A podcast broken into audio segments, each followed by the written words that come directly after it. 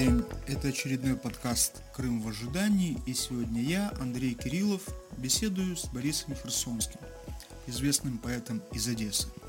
Сейчас он находится в Америке и, это следует оговорить, возможно именно с этим связано невысокое качество записи. Но все же самое важное вполне можно будет услышать. Профессии и по огромному количеству труда в нее вложенному Борис психиатр – с психиатрией связано его знание Крыма, Крыма еще советского. Это одна из тех тем, которые я хотел бы затронуть. Крым, Одесса, советские современные, их связи и их теперешнее положение. Что еще важно отметить? Борис Херсонский много пишет по-русски и по-украински, и, как мне кажется, пытается ответить на все те же вопросы. Что же такое прошлое и настоящее, ностальгия и надежды, юность и зрелость – судьба в конце концов. Борис, мой первый самый общий вопрос. Чем для вас является Крым? Ну, в разное время это было по-разному. Когда я был подростком и юношей, это было место, куда ходили в походы мы всей компанией, да, так сказать. В детстве это было место, куда я приезжал с родителями, да, на экскурсии диорама, панорама в Севастополе. Это был, конечно, советский Крым в детстве и дикий Крым в юности, да. То есть э, это действительно горы, это действительно лес, это группа хиппи, среди которых были мои друзья, да, которые базировались в то время в Крыму. То есть, в общем, это было какое-то такое замечательное место, да. Затем я попал в Крым, в Севастополь, поскольку я проходил военно-морскую подготовку.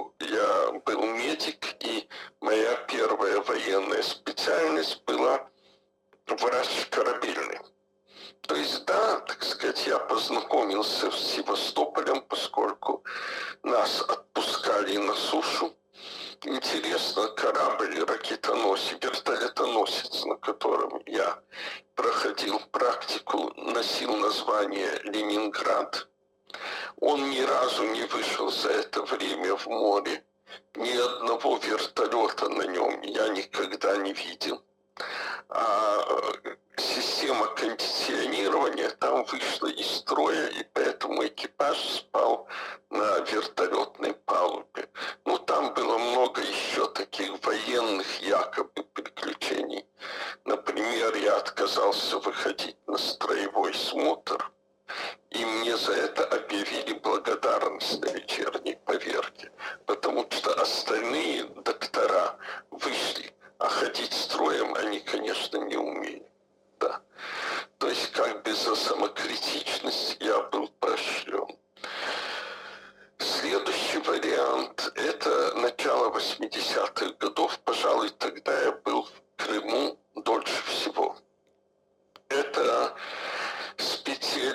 специализация в области психиатрии, и одновременно я в то время прятался от одесского КГБ. Было такое, так сказать, в моей жизни и, в общем, э, в каком-то смысле удачно.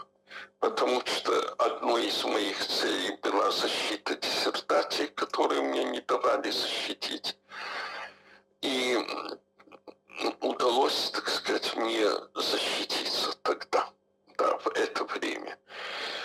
Э, конечно, впечатление это было не о Крыме, а о крымской психиатрической больнице и кафедре психиатрии, где я провел полгода. Да.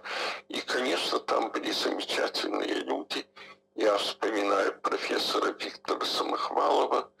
Кстати, мы опять-таки ходили в походы в горы. Вот это еще один важный момент в моей жизни – и, разумеется, там, так сказать, я обращался тоже в диссидентском кругу. И, наконец, затем это литературные мероприятия, литературные фестивали, Волошинские места, Планерская, Коктебель. Фактически это были русские фестивали на украинской территории. нужно вещи своими именами. Украинского языка в то время на этих фестивалях не, не было. Было очень много гостей из Москвы. В основном это были наши друзья, казалось бы, да. И мы в то время, я был лауреатом Волошинского конкурса, и моя жена была лауреатом Волошинского конкурса несколько раз дипломантами. То есть вроде бы все было хорошо, но это было на территории Украины, но это не было Украиной. И когда началась вот эта аннексия, да, в 2014 году, наверное, процентов 80 моих тогдашних друзей перестали быть друзьями. Тем не менее, Крым остается для меня местом прекрасных воспоминаний. Мне бы очень хотелось вернуться туда, когда Крым опять станет украинским. У меня сложные впечатления. Я не уверен, что это произойдет в течение моей жизни. Я человек, как вы знаете, пожилой. Но если это произойдет, я думаю, что Волошинские места будут первыми местами, которые я, наверное, так сказать, да, буду посещать. Вы вспомнили о Симферопольской психиатрической больнице. Известно ли вам, что в 1941 году, во время нацистской оккупации Крыма, с этой клиникой связана одна из первых акций оккупантов – расстрел всех душевно больных в ней на тот момент находящиеся. Эта клиника находится, как я понимаю, сейчас на том же месте, на улице Роза Люксембург. Ее симферопольцы хорошо знают. История о истреблении душевно больных, которых расстреляли в Крыму полностью и в Киеве, больница Павлова практически все э, душевно больные были расстреляны в Бабьем Яру, так же, как и еврейское население, и цыганское население. Э, значит, э, это известно, немцы уничтожали психически больных. В Одессе психически больных удалось спасти в силу того, что там были в основном румыны, а немцы зашли на очень короткое время. И не, кроме того, большое значение имела деятельность в Одессе, да, профессора Шевалева Евгения Александровича, который, ну, сейчас официально он и его сын признаны праведниками мира, поскольку они не только спасли пациентов, но они и спасли довольно многих евреев, которых под фальшивыми именами положили в эту больницу, как будто бы больных, да. Вот была такая вещь в Крыму. Я знаю, что спасти душевно больных не удалось. Я бы хотел, вот если вспоминать, вспомнить профессора Корнетова.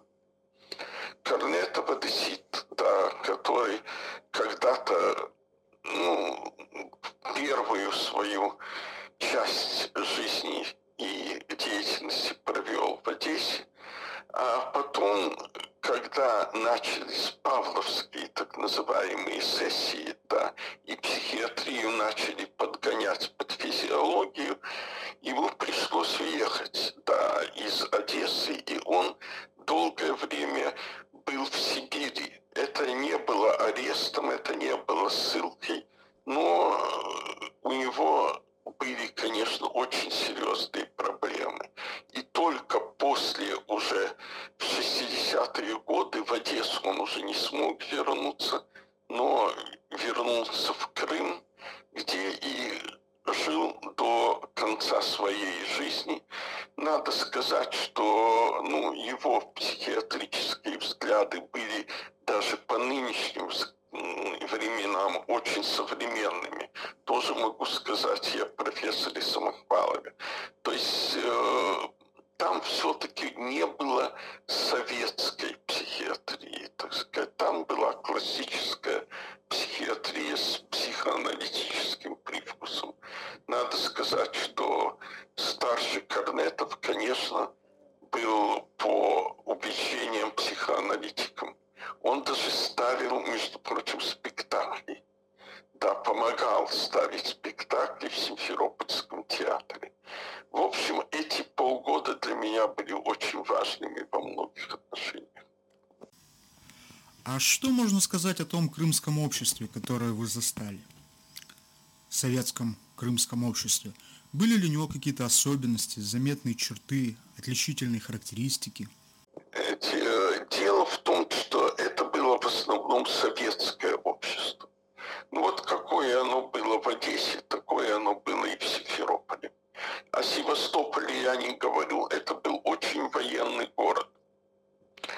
Там были, понятно, военнослужащие, там были те, кто уже вышел в отставку, их семьи, жены, дети, внуки для некоторых.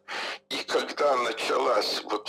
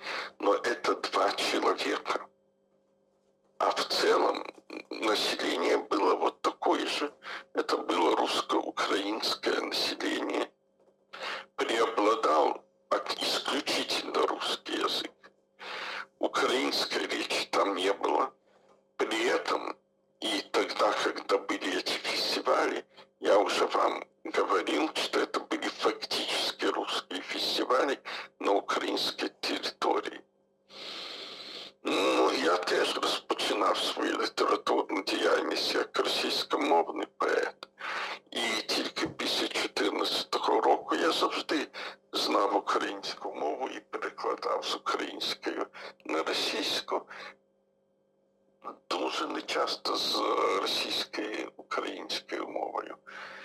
Декілька віршів до 2014 року. А після 2014 року я почав знову вивчати українську мову і вивчив як міг. Так мав е, деякі винагороди за мої літературні твори, був навіть у короткому листі Шевченківської премії два роки тому. Та чотири в мене є книжки українською мовою зараз. А начинал я, конечно, как русскоязычный поэт, потому что Одесса тоже была в то время русскоязычным городом, а Крым, ну вот был таким, без крымских татар и без серьезного украинского влияния. Надо сказать, что последние мои визиты в Крым еще были омрачены тем, что это было очень по-настоящему грязное место. То есть гигиена минимальна. Отлично. Пищевые отравления были постоянно. Да. И вообще впечатление такое, что ну, гигиены и санитарии в этих местах не было. После этого мы обговариваем, вспоминаем Коктебель конца нулевых и его потрясающую неустроенность. Участники литературных поэтических фестивалей буквально в повалку лежали с кишечными отравлениями, как вспоминает Борис. Что ж, думаю я, проблема с канализацией – это неотъемлемая часть Коктебеля, так же, как и его неистребимый литературный дух. Борис, а что такое, на ваш взгляд, Крым в литературе? Есть даже большие исследования о, так сказать, теме Крыма в литературе, крымском тексте в литературе. Мне известно несколько, во всяком случае. Конечно, он есть. О чем разговор? То есть я не знаю э, крупного писателя, да,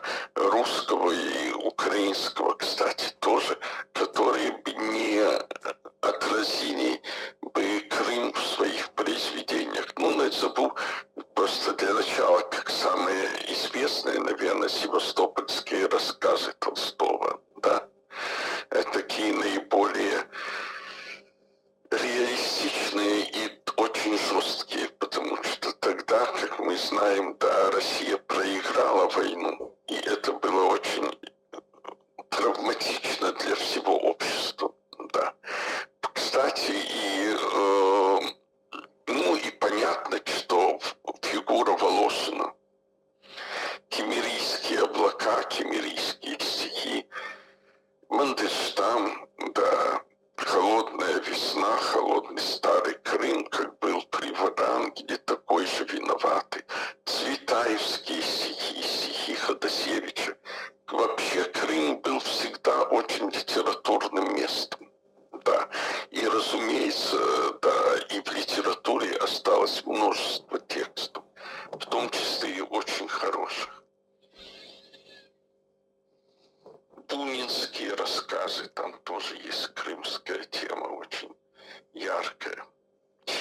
который был в Крыму.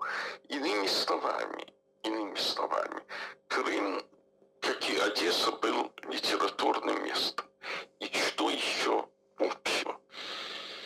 Одесская школа, конечно, прекрасна и замечательна, только все представители этой школы, или почти все, из Одессы уезжали. Даже или это были писатели, которые приезжали на какое-то время в Одессу и уезжали. То есть я это называю литературой привозной, заезжей, да, и, и литературой экспортной. То есть люди, которые уехали и писали из, об Одессе, уже не живя в Одессе. Ну, значит, их можно перечислять десятками, правда. Труднее назвать тех, кто остался. В э, Крыму та же история. В основном литература заезжая. То есть люди временно оказывались в Крыму. И только вот фиг, фигура Волошина есть величина постоянная. По-настоящему, да но он остался. И остался, к сожалению, как патриот Российской Федерации Андрей Поляков, да, и мы как бы с ними простились. Потом обсуждали крымских поэтов, в том числе и Андрея Полякова. У меня, признаюсь, к нему довольно скептическое отношение, сильным поэтом я его не считаю, а особенно отвратительно мне в нем то, с какой радостью он воспринял российскую оккупацию Крыма. Борис сказал, что всякое общение с Поляковым прекратил после того, как тот прислал ему СМС с своим новым, уже русским номером телефона. Тут я предложил свою концепцию развития будущей литературы Украины. Я думаю, сообщил я, что в ближайшее время украинская поэзия будет развиваться в двух направлениях, в двух взаимосвязанных, но в то же время разных пластах, так сказать, центральноевропейском и средиземноморском. Последний пласт, облако авторов, так сказать, будут входить или будут его заполнять носители приморской культуры Украины. Одессы, Крыма, Мариуполя.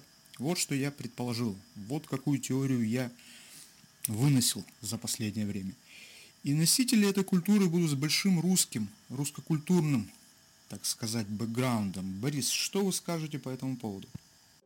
Ну, дело в том, как мне кажется, как мне кажется, многие русскоязычные писатели и поэты перешли исключительно на украинский язык. Да. Ну, например, Владимир Рафиенко, да. Э, молодые поэтессы, в основном даже те, которые, ну, так э, активно сотрудничали с русскими изданиями до полномасштабного вторжения, тоже перешли на украинский язык. И мне кажется, что украиноязычная, украинская, собственно говоря, литература и будет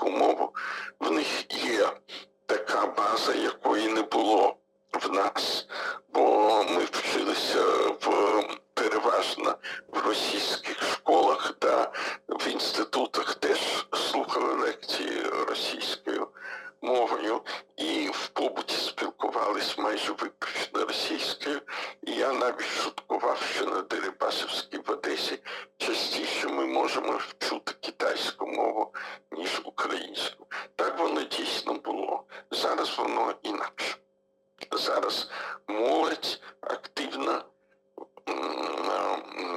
пише українською мовою, і навіть традиційно російськомовні поети і поетки, вони теж розпочали писати українською.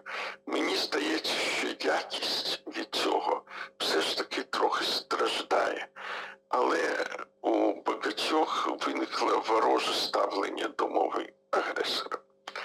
я це можу емоційно зрозуміти.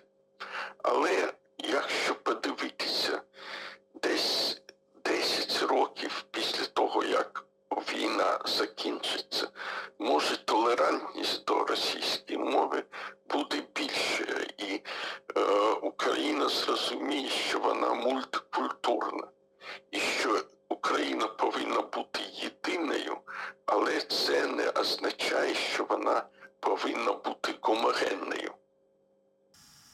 Через 10 лет после войны тогда мы сможем спокойнее взглянуть друг на друга, украинцы внутри Украины. И визит Коктебель – это тоже моя мечта. Что же, размышления опять крутятся вокруг этих странных слов. Будущее и прошлое, жизнь и судьба.